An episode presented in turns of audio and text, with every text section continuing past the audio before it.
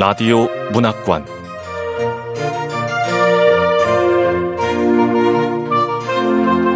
한국 단편 문학 특선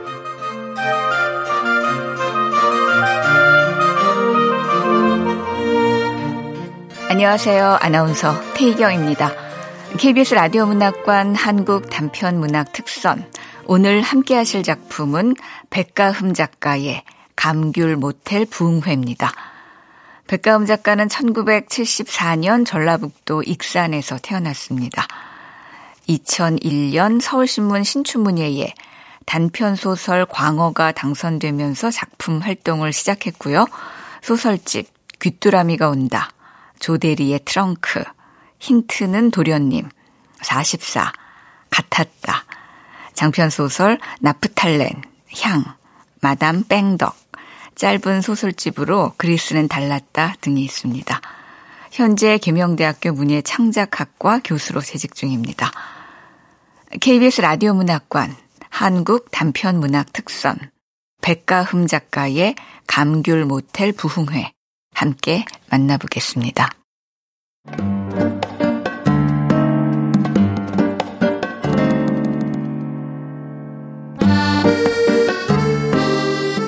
감귤 모텔 부흥회 백가흠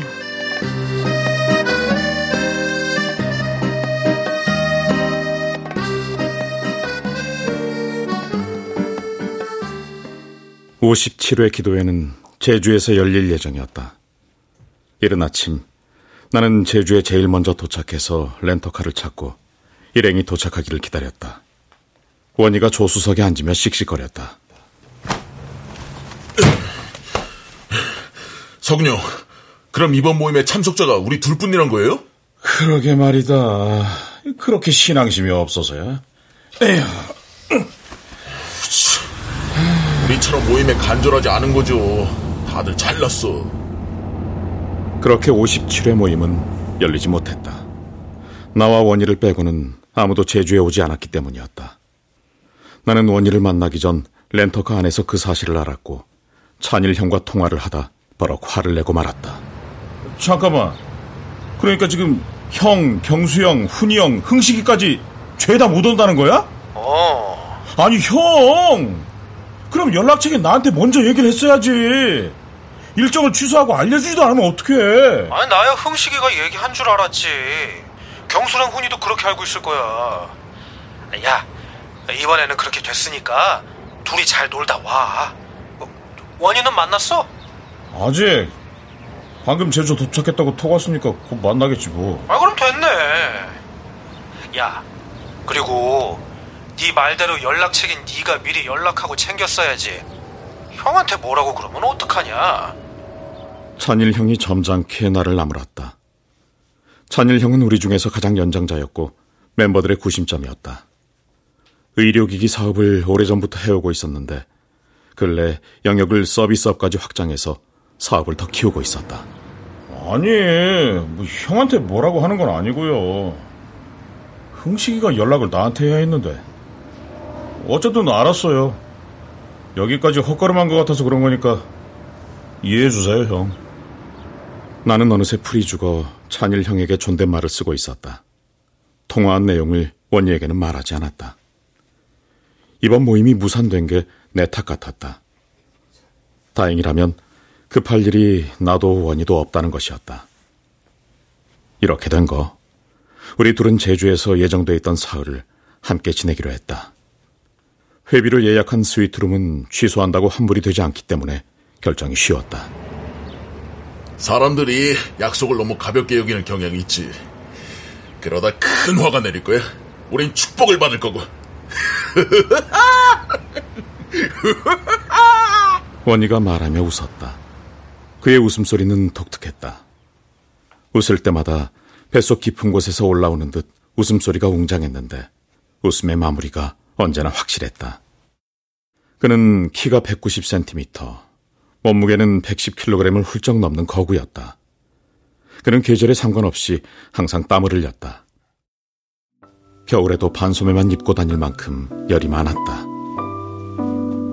생김새는 우락부락했지만 성정이 순한 사람이었다.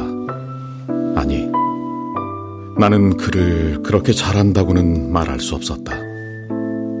모임이 있을 때만 가끔 보았고, 따로 단둘이 본 것은 이번이 처음이었다. 정확히는 그를 10여 년 동안 56회 만났지만, 개인적인 얘기를 나눈 적은 거의 없었다.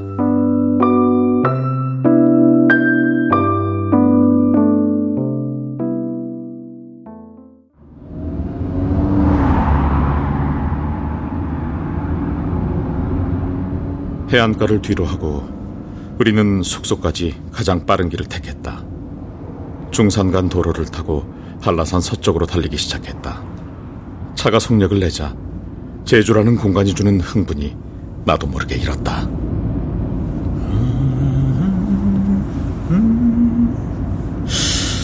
야, 제주도는 뭔가 뻥 뚫려서 좋아. 드라이브 하기도 좋고. 꽤 멀리 가네, 형. 우리가 관광할 것도 아닌데 숙소를 왜 이렇게 멀리 잡았대요? 어, 글쎄. 위치는 멀어도 괜찮은 곳일 거야. 숙소 예약은 내가 했다. 원희의 말에 순간 잃었던 흥분이 금세 가라앉았다.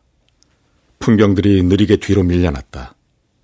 심기가 불편해서 그런지 제주의 모습이 눈에 들어오지 않았다. 원희와 단둘의 여정이 어색한 것도 이유였다. 그와 사흘을 뭐 하면서 지내야 할지 걱정이 되기 시작했다. 에휴, 그나저나 이 모임도 계속하기 힘들겠어. 나쁜 자식들. 맞아요. 나쁜 형들이야. 57회 제주기도회는 오래전부터 준비한 모임인데 왜 못 온 거야?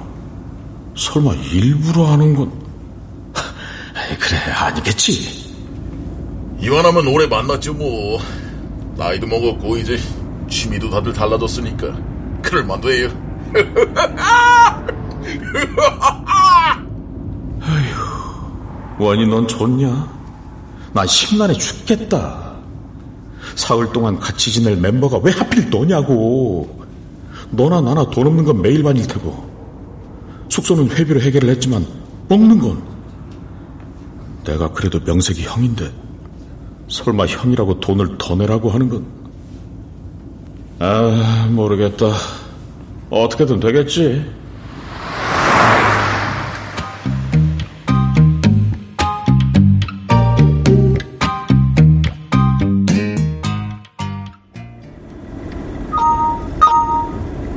목적지 부근입니다. 목적지 부근입니다. 다 왔나봐요. 어? 저기 감귤 모텔 있어요.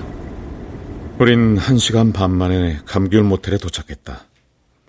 하지만 도착하자마자 문제가 있다는 것을 깨달았다. 너무 외진 곳에 있어서 주변에는 편의시설이 하나도 없었다. 어이, 뭐가 이래? 여긴 시골 마을에 모텔 하나 딸랑 있는 것 같은데요? 야, 주차장 입구에 걸린 거 저거 현수막이지? 남선 초등학교 축구부 전지 훈련을 환영... 한다는 현수막이에요. 초등학교 축구부 전지 훈련을 환영하는 모텔이면 어, 무조건 싼 데 아닌가? 주차장 입구에는 남선 초등학교 축구부 전지 훈련을 환영한다는 현수막이 붙어 있었다. 좁은 주차장엔 대형 버스 두 대가 주차돼 있었는데 실제로 버스 옆에서는 남선 초등학생들로 보이는 아이들이 짝을 이루어 머리로 공을 주고받으며 헤딩 연습을 하고 있었다. 우리가 탄 차가 주차장에 들어서자 아이들이 놀란 듯 연습을 멈추고 멀찍이 비켜섰다. 어, 어, 어, 다들 비켜! 안 다치게 조심해! 아이, 주차장에서 왜 연습을 해? 아이. 아휴, 이런 데 숙소를 잡았대. 야, 패스를 똑바로 해줘야지! 너나 잘해! 에이씨, 뭐 이래? 얘들은 또 뭐고? 나도 이럴 줄 몰랐지. 어, 나도 모르게 내가 숙소 예약한 거 실토한 거야. 형이 예약했어요? 어? 어, 아, 그게 아, 새로 지은 곳이라기에 이렇게 외진지 몰랐지. 감귤 모텔은 얼마 안 되는 돈을 남겨먹기 위해 고른 것이었다. 우린 모임 때마다 회비를 따로 떼어서 모았는데 그것을 내가 관리하고 있었다. 회비로 일정하고 과하지 않게 숙소 비용이나 밥값으로 쓰곤 했다. 나는 이번 모임이 조금 부담됐다. 제주까지 오가는 교통비며 포커게임 비용 같은 게 만만치 않았다. 형편이 빠듯해서 다른 때보다 조금 더 많이 돈을 남겼는데 그것을 원희가 알아차릴까봐 나는 전전긍긍했다. 스위트룸이 저렴해서 한 건데 이미지로 본 거하고는 좀 다르네. 다른 곳으로 옮길까? 무슨 말이에요, 형? 환불 안 된다면서요. 어, 어 그렇긴 해. 일단 들어가자. 그래도 스위트룸이 어디야? 나는 머쓱해진 표정을 감추고 앞장섰다. 감귤 모텔은 아담한 무인 모텔이었다. 안내대가 없었고 키오스크가 우릴 맞았다. 예약한 방은 꼭대기층 끝방이었다. 감귤 모텔은 지은 지 얼마 되지 않아 시설이 깨끗하고 방 상태도 나쁘지 않았다. 관광객들은 거의 찾지 않는 곳 같았다. 모텔 스위트룸이라고 해서 특별할 것은 없었다. 넓은 거실과 큰 방이 두 개. 무엇보다 모텔이었지만 큰 식탁과 간단한 주방 기구가 있었다. 내가 모텔방을 둘러보며 멋쩍게 말했다. 오, 이렇게 좋은 곳을 두고 하면 자기들만 손해지. 안 그래? 그럼 당연하죠, 형.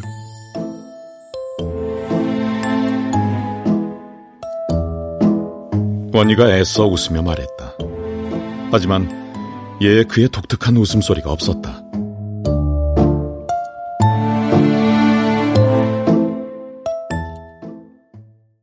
우린 포커 게임 모임을 기도회라고 불렀다. 자, 오늘의 부흥회를 시작하겠습니다. 신이시여, 제발! 오, 오늘 부흥의 은총은 저한테 내려진 것 같은데요. 아, 제발. 포커 게임을 대하는 그 마음이 신께 간절히 올리는 기도하는 마음과 같았기 때문이었다. 또 포커 게임을 한다고 하면 모두 노름한다고 생각하니 이미지를 생각해서 그렇게 불렀다. 그러면 우리는 돈을 걸지 않고 재미로만 게임을 하냐면 또 그렇진 않았다. 포커 게임에 내기가 빠질 수 없었다. 하지만 우린 노름한다고 생각하지 않았다. 이유는 기도회의 목적이 포커 게임보다 침묵에 있었고 판돈의 규모가 초라하기 때문이기도 했다. 뭐해? 다들 쫄리면 죽어야지. 어째, 아, 막내 봐라, 안 죽어. 신이시여, 왜 또 저에게 이런 시련을.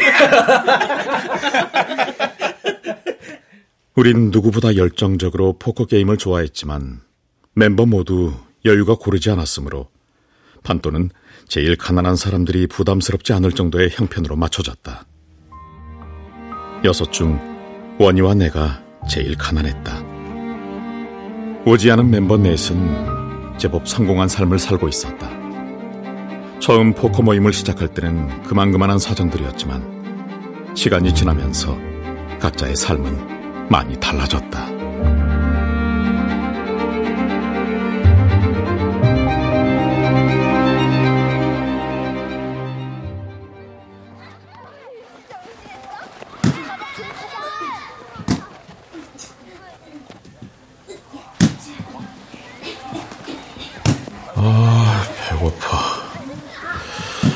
점심 다 됐는데 새벽부터 움직여서 그런지 배고파 죽겠네.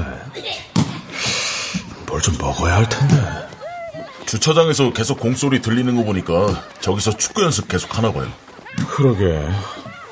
전지훈련을 왔으면 운동장 같은 데서 해야지. 그나저나 형, 우리 뭐 좀 먹어야죠. 근처에 식당도 없는 것 같은데요. 어쩌죠? 뭐, 먹으러 나갈까? 말은 그렇게 했지만 속으론 좀 걱정이 됐다. 내가 원희보다 몇 살 많긴 했지만 끼니마다 계산을 할 수도 없고 각자 계산을 하자고 먼저 말할 수도 없는 노릇이었다. 우리 그냥 라면이나 끓여 먹을까요? 제가 나가서 간단하게 먹을 것 좀 사올게요. 그럴래? 말은 이렇게 했지만 계산은 어떻게 하지? 내가 가만히 있으니까 원희애도 가만히 나만 쳐다보잖아.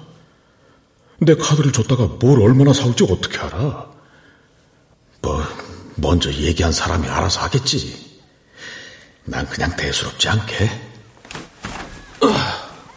그럼 다녀와. 난 좀 씻고 있을 테니까.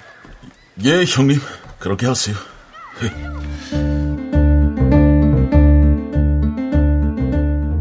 원희가 애써 웃었다. 이번에도 그는 특유의 웃음소리를 내지 않았다. 나는 슬그머니 방으로 들어갔다. 원희가 나가는 소리가 들릴 때까지 나오지 않았다. 내 방에는 욕실이 딸려 있었다. 나는 천천히 오랫동안 샤워를 했다.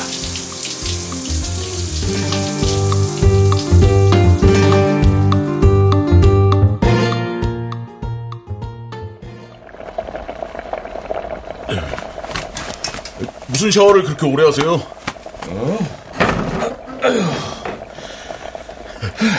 제가 좀 오래 걸렸죠? 자, 자, 자, 자, 자, 자, 자. 드세요, 형. 어. 야, 너하고 둘이 오붓하니 좋네. 응?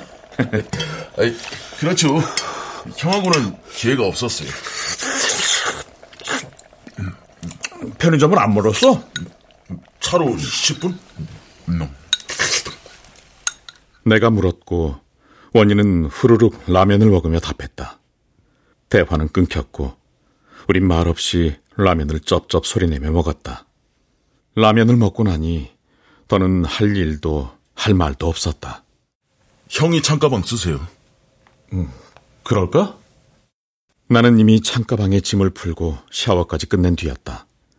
내심 창문 없는 방을 쓰게 될까 걱정하던 차였는데 샤워를 핑계로 선점을 한 것이 다행이었다. 방 두 개 중에 출입문 쪽 방은 창문이 아예 없었다. 어, 일단 낮잠이라도 좀 잘까? 그럴까요? 음. 너하고 둘이 오붓하니 좋네. 그렇죠. 형하고는 기회가 없었죠. 별 의미도 없는 대화를 반복하느니 그래 잠이나 자자. 그럼 일단 잘까? 예, 그래요, 형.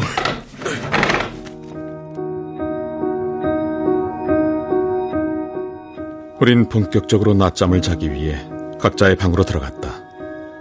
원희도 나도 원하던 바였다. 막상 단둘이 남으니 어색함이 몰려들었다. 남은 이틀이 걱정됐다. 하루만 지내고 그냥 돌아갈까 고민이 시작됐다.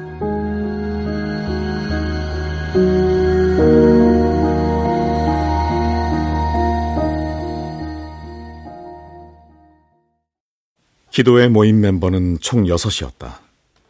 나이는 모두 엇비슷한 또래였다. 막내인 원희가 올해 48이었다. 나와 흥식은 쉰둘 동갑내기 오랜 친구였고 찬일, 경수형은 나보다 3살 많았다. 훈형은 2살 위였다. 물론 모두 친한 사이였지만 모두 친하다고는 할 수 없었다. 이런저런 생각 끝에 피곤이 몰려왔고 의도한 바대로 나는 깊은 낮잠에 빠졌다.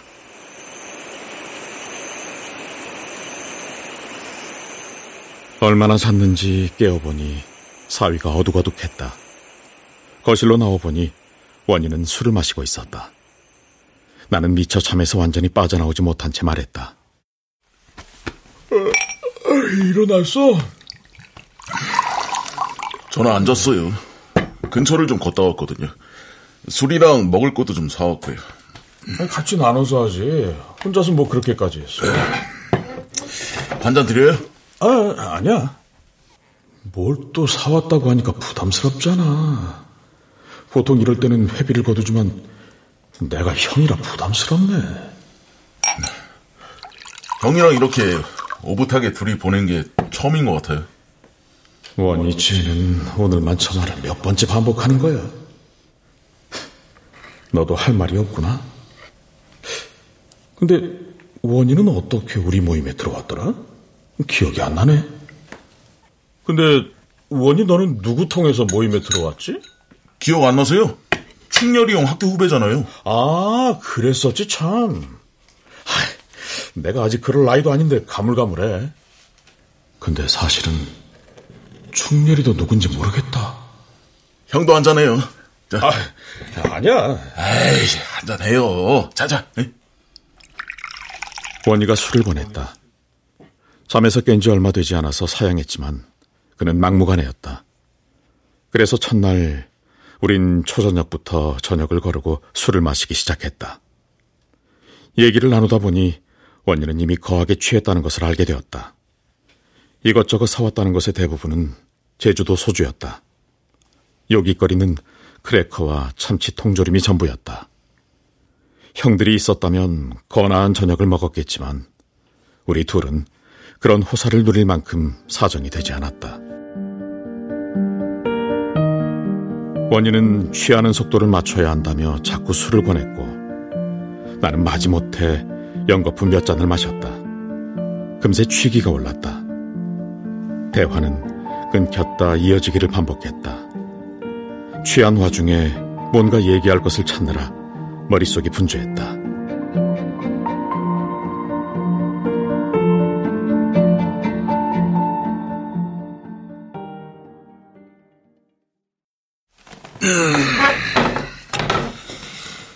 야, 어?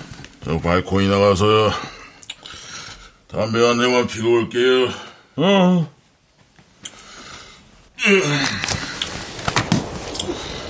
애들은 이 시간에도 연습하고 있네. 어. 발코니로 담배를 피우러 나간 원희가 거실에 있는 내게 말했다. 나는 원희가 웃음기 없이 말을 할 때면 겁이 났다. 꼭 화난 사람처럼 말을 했기 때문이었다. 나는 천천히 원희가 있는 발코니로 향했다. 야! 밥은 먹고 들어가냐? 야, 너 왜 그래? 내가 말릴 새도 없이 원희가 제법 큰 소리로 아이들을 향해 소리쳤다. 아이들은 다행히 그의 말을 듣지 못한 듯 아무도 관심을 두지 않고 하던 일을 계속했다. 야, 어떻게 온종일 저걸 시키지? 감독이 뭐 하는 사람이야? 시켜서 하는 일은 아닐 거예요. 스스로 하는 거지. 저 다섯 명은 지겹지도 않나 봐. 좋아서 하는 일을 안 지겹지!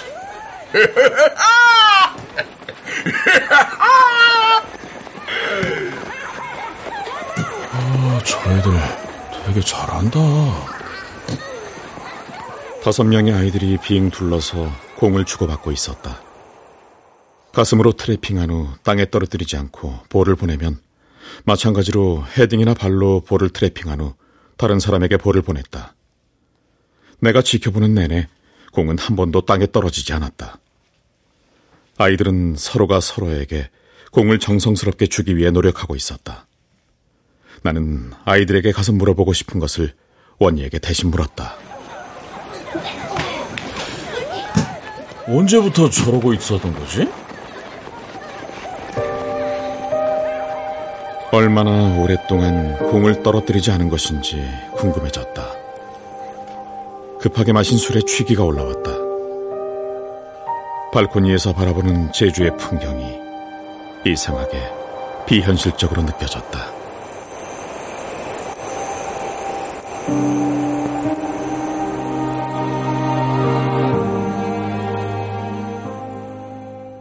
원래 우리는 야구를 했었다. 원희가 괄괄한 목소리로 말했다. 음, 지나고 보니 그땐 야구도 할 수 있는 나이였어요. 결국 우린 야구 얘기를 했다. 원희는 술을 마시는 차원도 달랐는데 거구답게 그 양도 어마어마했다. 그는 제주도 소주를 맥주컵에 부어 마셨다. 마실 때마다 소주 반 병을 들이켰다. 그의 속도에 맞추어 술을 마시는 게 여간 곤혹스러운 게 아니었다. 취기가 돌자 옛일이 머릿속을 어지럽혔다. 그러니까 15년 전 즈음이었다. 37. 나와 흥식이 제일 먼저 야구를 시작했다. 우린 대학 동창이었는데 시간이 날 때마다 한강공원 망원지구에서 캐치볼을 했다. 성윤아! 받아! 어. 예! 어, nice! 집에서 꽤 먼 한강공원까지 간 이유는 거기에 잔디가 있었기 때문이었다. 우린 일정한 직업이 없었기 때문에 시간이 많았다. 아니, 생각해보니 나만 그랬다. 캐치볼은 혼자 할 수 없으니 나는 바쁜 흥식에게 매달렸다. 처음엔 일주일에 한두 번 하던 캐치볼을 어쩌다 보니 거의 매일 하게 되었다. 하다 보니 재미가 생겼다. 야, 원래 포지션이 어디였죠? 나는 주로 외야 봤지. 아, 그렇지. 두 사람이 먼저 야구 시작했고, 흥식이 형이 고양 형님 훈이 형 소개하고, 그렇게, 그렇게, 인연이 돼서, 사회인 야구까지 하다 결국은 모두 그만두고, 포커로 갈아탄 거고. 그래도 야구할 때가 제일 행복했어요. 아. 원희가 과거에 취해 말했고 나는 가만히 고개를 끄덕였다. 흥식은 그 무렵 고향 친구에게 사기를 당해 엄청난 빚을 떠안았다. 고향 친구가 부탁했던 것을 별 생각 없이 들어준 것 뿐이었는데 결과는 참담했다. 나는 10여 년째 신춘문예에 도전 중이었다. 우린 무엇인가에 항상 뒤늦은 도전 중이었고 다음 차례는 야구였다. 나는 가끔 들어오는 대필 아르바이트 같은 일로 겨우 생활비를 벌었고 흥식은 이자를 갚기 위해 편의점 아르바이트에 주말 일용직 잡부 같은 일을 닥치는 대로 하고 있었다. 우리의 미래는 없었고 오직 날아오는 공을 뒤로 흘리지 않기 위해 인생의 모든 사활을 걸곤 했다. 그것이 우리의 유일한 미래였다.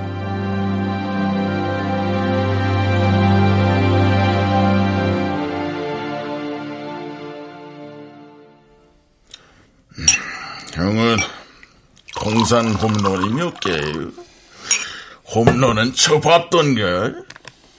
하나도 못 쳤지. 사회인 야구에서 홈런 쳐본 사람이 몇 되나? 원희가 비아냥거리던 말에서 신경이 좀 거슬렸다. 나는 가진 열정과는 달리 야구에 소질이 없었다. 아무리 사회인 야구 게임이라고 해도 가만히 서서 캐치볼을 하는 것하고는 차원이 달랐다. 배트로 친 공의 속도는 어마무시했다. 나는 공이 무서웠다. 날아오는 타구를 잡기는커녕 피하기 일쑤였다. 나는 점점 야구에 흥미를 잃고 있었다. 나는 취해서 흥식에게 전화를 걸었다. 신호음이 길게 울렸다. 흥식이 한참 만에 잠긴 목소리로 전화를 받았다. 어, 왜? 음, 잤냐? 아니, 일하고 있었지. 제주라며. 그니까, 흥식이 너도 나 무시하냐? 야, 기도회가 취소됐으면, 나한테 먼저 얘기해 줬어야지. 미안하다. 나는 찬일 형이 얘기한 줄 알았지. 너, 나한테 그러면 안 돼, 임마. 미안하다고 했잖아. 바빴어. 정신이 없었다. 흥식은 몇 년 전에 벼락부자가 됐다. 그 사실이 그와의 오랜 우정을 흔들고 있었다. 흥식은 여전했지만 나는 달랐다. 나는 그가 예전만큼 편하지가 않았다. 흥식이 조용히 말했다. 석윤아, 맛있는 것도 먹고 구경도 잘하고 와. 모처럼 쉬고 좋잖아. 에이, 그러고 싶지만 돈이 없다. 야, 부자들이 기도에 참석을 안 하니까 먹을 것도 없고 어디 가기도 부담스럽대. 아, 아이 원이 듣는 데서 모양 빠지기. 왜 비싸? 아무도 뭐라고 안 할 테니까. 가난했던 흥식은 코인으로 부자가 됐다. 그는 운이 좋았다고 하지만 나는 그렇게 생각하지 않았다. 그가 얼마나 자신의 삶을 바꾸려고 노력했는지 다른 사람은 몰라도 나는 잘 알고 있었다. 어쨌든 아쉽네. 어, 재수 씨, 애들은 잘 있어? 아이, 본지 너무 오래됐네. 아이, 그럼 잘 있지. 야, 저기, 그래, 석윤아. 나 지금 좀 바빠. 아, 보고 싶다, 친구야. 옛날이 좋았어. 캐치볼 하던 거 기억나냐? 아이, 그래. 나중에 내가 다시 연락할게. 나 지금 마감 중이야. 끊을게. 미안해. 예, 흥식아, 흥식아, 흥식아! 에이.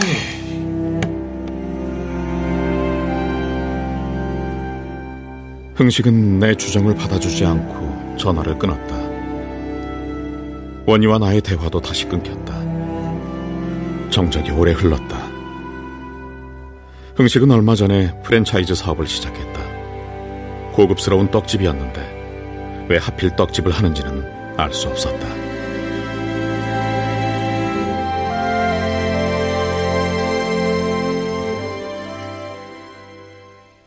형 무슨 말을 그렇게 해요? 내가 거지도 아니고 너 왜? 아, 조금 전에 흥식이한테 했던 말 때문에 저러나 본데. 그게 뭐? 돈이 없어도 돈이 없다고 왜 흥식이 형에게 그러냐고요. 내가 형한테 뭐 사달라고 한 것도 아니고 어디 가자고 한 것도 아니잖아. 정말 뭐가 안 돼, 이씨. 야, 원이 너한테 뭐라고 한 게 아니고, 흥식이랑 오랜만에 통화가 돼서 그냥 투정 부린 거야. 거슬렸다면, 미안하다. 이씨, 그런 말을 다 알고. 원이 예술 들어가면 주정 부리는데. 에이, 그만 일어나는 게 좋겠어. 어디 가요? 저랑 한잔 더 해야죠. 아, 단둘이라 일어설 수도 없고. 어쨌든 기분 좋아지게 옛날 야구하던 얘기나 하자. 그, 원이 너 투수 앞 3루타 기억나? 투수 앞 땅볼을 운 좋게 잡아서 1루에 던지면 공을 뒤로 빠뜨려. 다시 주워서 2루로 던지면 그걸 또 빠뜨려서 좌익수 앞까지 굴러가. 야, 상대팀도 우리가 불쌍했는지 홈까지 들어오지 않더라. 아니, 동구도 아니고 30대 0으로 지는 날도 있고. 야, 우리 야구 진짜 못했는데. 형은 그게 웃겨요? 형은 그때 그렇게 저도 암으로 쳐놨죠. 그러니까 형 인생이 이 모양 이 꼴이에요. 뭐라고? 형 같은 멤버 때문에 우린 더 열심히 해야 했어요. 형 같은 사람이야 그냥 가끔 놀러 나왔지만 우리는 이기고 싶었다고요. 최선을 다했어. 그리고 찬이 경수 형은 후배들한테 진짜 잘해줬어요. 가끔 용돈도 주고 밥이랑 술도 사주고 훈형은 야구 장비 같은 것도 많이 나와주고요. 흥식이 형은 물질적으로 좀 그랬지만 항상 후배들 마음으로 따뜻하게 챙겨주고요. 어째 난 그런 선배가 아니었다는 얘기로 들린다? 형이 어떤 선배인지 형이 더 잘 알죠. 안 그래? 형은 글 쓴다고 항상 좀 삐딱했잖아요. 우리 같은 일반적인 사람들하고는 다르게 일반적인 사람들? 야 원이야 내가 글 쓴다고 티내든? 형은 흥식이 형하고는 달랐어요. 흥식이? 다르지 그럼 걔가 무슨 글 써? 썼죠. 형 그것도 몰라요? 그니까 내가 잘 아니까 묻는 거 아니야. 흥식이 형은 석윤이 형에 대해서 그렇게 얘기 안 해요. 야, 흥식이 걔는 데뷔도 안 했어. 근데 흥식이 걔가 무슨 글을 썼다고 자꾸 나하고 떡집 하는 애하고 비교하고 그래? 비교라고요? 데뷔요? 그게 중요해! 글 쓰는 사람이 뭐 말을 그따위로 해요? 나는 잘은 모르지만 형은 정말 그게 잘못됐어. 그리고 형이 떡집을 알아요? 떡집 하려면 매일 새벽 2시에 일어나서 준비해야 해요. 얼마나 부지런해야 하는데 형처럼 게으른 사람이 알기나 알아! 너 말이 짧다? 형한테 그래도 돼? 진짜 다른 형들 아니었으면 형은 나한테 벌써 맞았어요.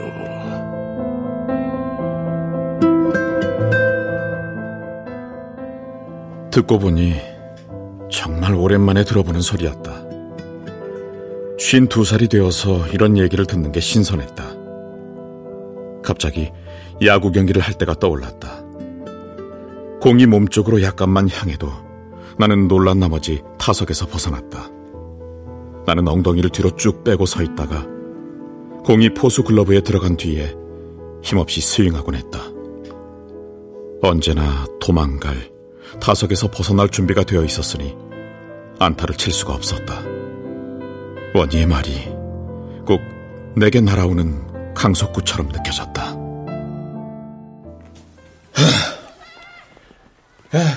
그만하자. 근데 저 축구부 애들은 아직 연습하나 보네. 그만하라고 한마디 해줘 야. 야, 야, 네가 뭔데 쟤들한테 하나 말아야 해, 관둬. 저 애들 억지로 연습하는 것 같죠? 아니에요. 뭐? 오전 오후 정식 연습 외에 원하는 아이들만 하는 거래요.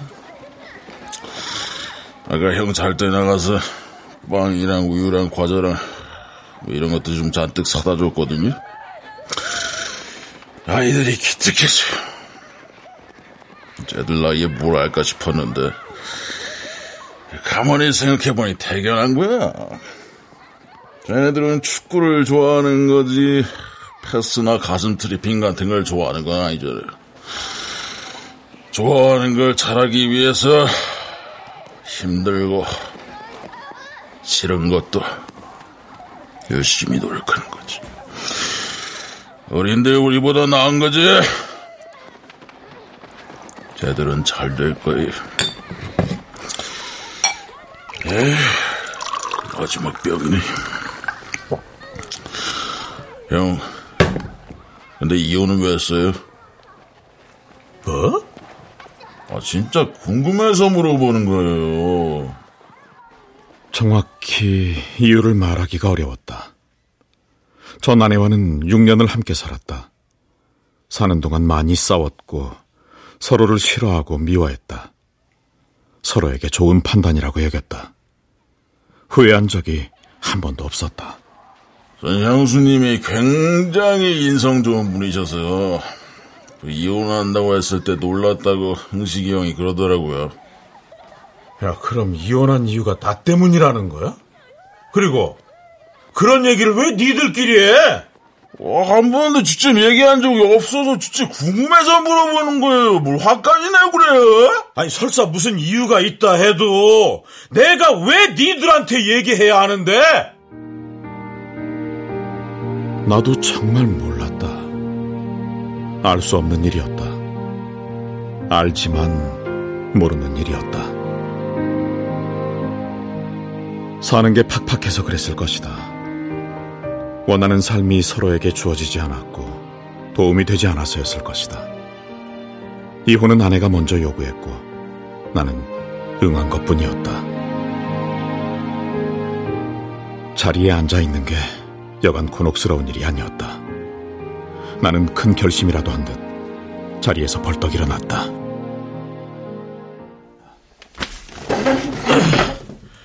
야, 그만 자자. 그거 알아요? 형하고 나하고만 빼고 가끔 네 명이 따로 보는 거. 뭐? 우리만 빼고 모두 골프 치잖아요. 좀 됐지. 지들끼리 골프라? 참. 야, 사람들이 어떻게 변하냐, 재수없게. 변해야지! 그게 정상이지! 봐요. 우리만 그대로잖아요. 다들 한가락들 하는데. 흥식이 이놈은 문창과 나와서 무슨 골프야? 그런 안 쓰고. 문창가 나온 거하고 골프하고 뭔 상관 있어요?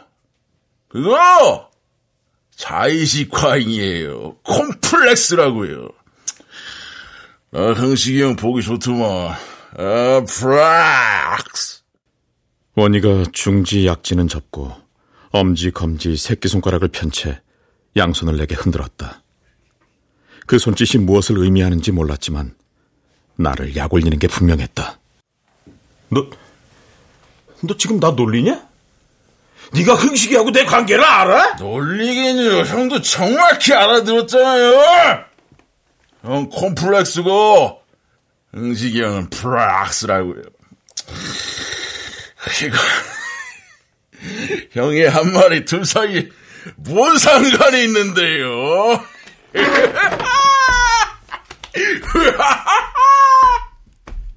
느닷없이 원희가 웃었다. 나는 그의 웃음소리를 듣자 정신이 번쩍 들었다. 그가 진심으로 웃고 있었다. 웃으면서 자기 방으로 들어가 버렸다. 나는 끓어오르는 분노를 주체할 수가 없었다. 애초에 제주에 오는 것이 아니었는데 후회 막급이었다. 나는 어디에라도 화풀이 해야만 할 것 같았다. 흥식에게 전화를 걸려고 보니 그에게서 문자가 와 있었다. 같이 못 가서 미안하다. 바람도 쐬고 원이랑 저녁이라도 먹어. 올라와서 보자. 흥식은 문자와 함께 20만 원을 보내왔다. 그것을 보자 나는 마음이 조금 누그러졌다. 나는 마치 원희가 들으라는 듯이 큰 소리로 혼잣말을 했다. 내가 참자. 잠이나 자자. 내일 일찍 올라가야지 정말.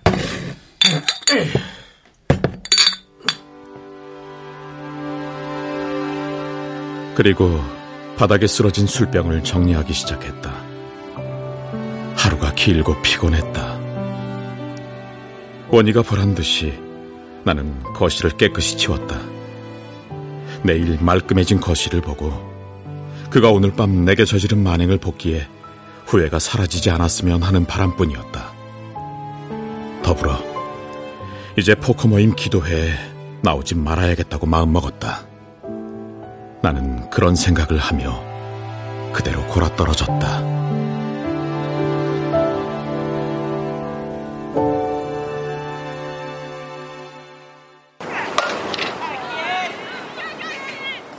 야구 경기를 하는 꿈을 꾸었다. 확 트인 야구장. 외야 초록 잔디 위에 나는 서 있었다. 날아오는 공을 잡으려고 뛸 때마다 발이 움직이지 않았다. 뒤로 공이 펜스까지 굴러갔다. 사람들이 얼른 공을 집어 던지라며 성화였다. 석윤아! 던지고 빨리 뛰어! 야, 빨리! 야, 뛰라니까! 뭐야! 야, 달려요! 하지만 어쩐 일인지 나는 천천히 걸을 수는 있었지만 뛰려고 하면 다리가 땅에 붙어버렸다. 그냥 어딘가에 숨고 싶었다. 어디선가 내 이름을 부르는 소리가 들려왔다.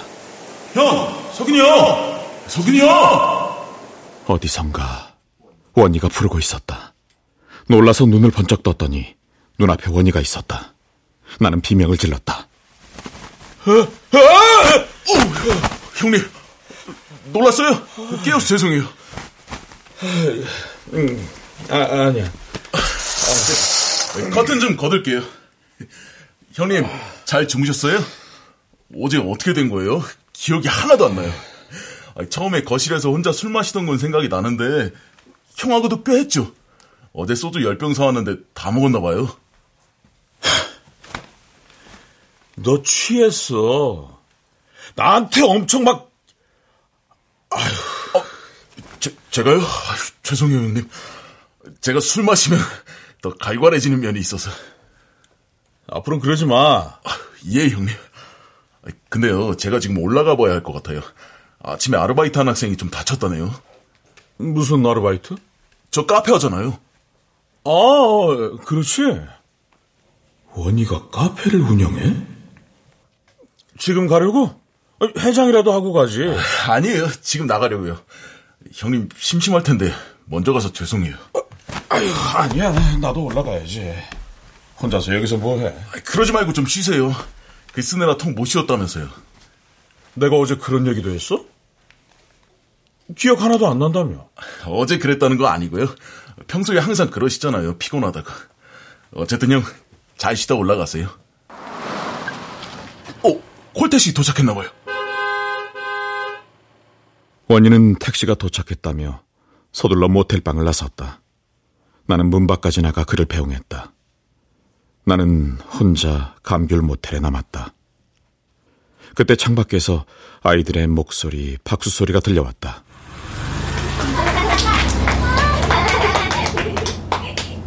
아이들이 공을 멈추고 원희가 탄 택시를 향해 박수를 치며 손을 흔들었다. 그때 전화벨이 울렸다. 어머니였다. 전화를 받자마자 다급한 어머니의 목소리가 들려왔다. 아유, 아유, 석윤아, 어떡하냐, 어떡해. 엄마, 왜요? 무슨 일이에요? 아니, 희윤이가 무슨 일을 저질러서 잡혀 있다는데 울면서 전화가 왔다. 5천만 원이 필요하대. 아이, 내가 무슨 돈이 있어. 혹시 네가 좀 알아봐 줄 수 있냐? 아유, 어떡하냐, 정말. 난 또 뭐라고. 엄마, 그거 사기예요. 보이스 피싱이라고요. 희윤이가 사고를 당했대. 희윤이가. 어, 엄마, 옆에 아버지 계세요? 좀 바꿔봐요. 그거 사기라니까요. 사기? 아니야. 분명히 희윤이가 울면서 그랬다니까. 아이, 참. 그 사람 희윤이 아니에요. 엄마, 자, 아버지 좀 바꿔보세요. 빨리요. 아이, 너희 아버지 그 사람들이랑 통화하고 있어. 다른 사람에게 절대로 통화하지 말라고 했는데 몰래 너한테 한 거야. 아버지가 그들과 나누는 통화 소리가 멀리서 들려왔다. 평소에 남들에게 피해주니까 스피커폰으로 통화하지 말라고 어머니에게 잔소리했던 게 떠올랐다. 아버지가 다급하게 말하는 소리가 들렸다. 희윤아, 울지 말고 얘기해. 아, 아버지! 아버지! 동시에 나도 다급하게 아버지를 불렀다. 그들이 내 목소리를 들었는지 그 사이에 아버지와 그들의 전화가 끊겼다.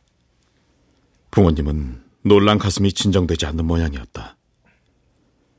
동생이 아무 일 없다는 것을 확인하고서야 마음을 놓으셨다. 그때서야 나도 마음을 놓았다. 나는 전화를 끊고 축구 연습에 열심히 아이들을 바라보았다. 흥식이 내게 붙여주었던 20만 원을 어머니에게 보냈다. 한 아이가 발코니에 서 있는 나를 발견하고 손을 흔들었다. 안녕하세요. 오! 나는 좀 부끄러워서 시선을 피하며 주위를 두리번거렸다. 아이들이 주고받던 공을 멈추고 일제히 나를 향해 손을 흔들었다. 나도 아이들에게 멋쩍게 손을 흔들어 주었다. 나는 그저 공을 주고받는 게 좋았다. 내가 좋아했던 것은 야구가 아니었다.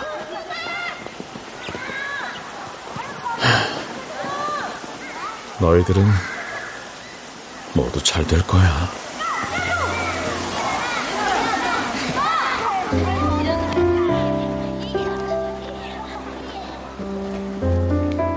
작은 소리로 아이들에게는 가 닿지 않을 만큼의 목소리로 혼잣말을 뱉었다.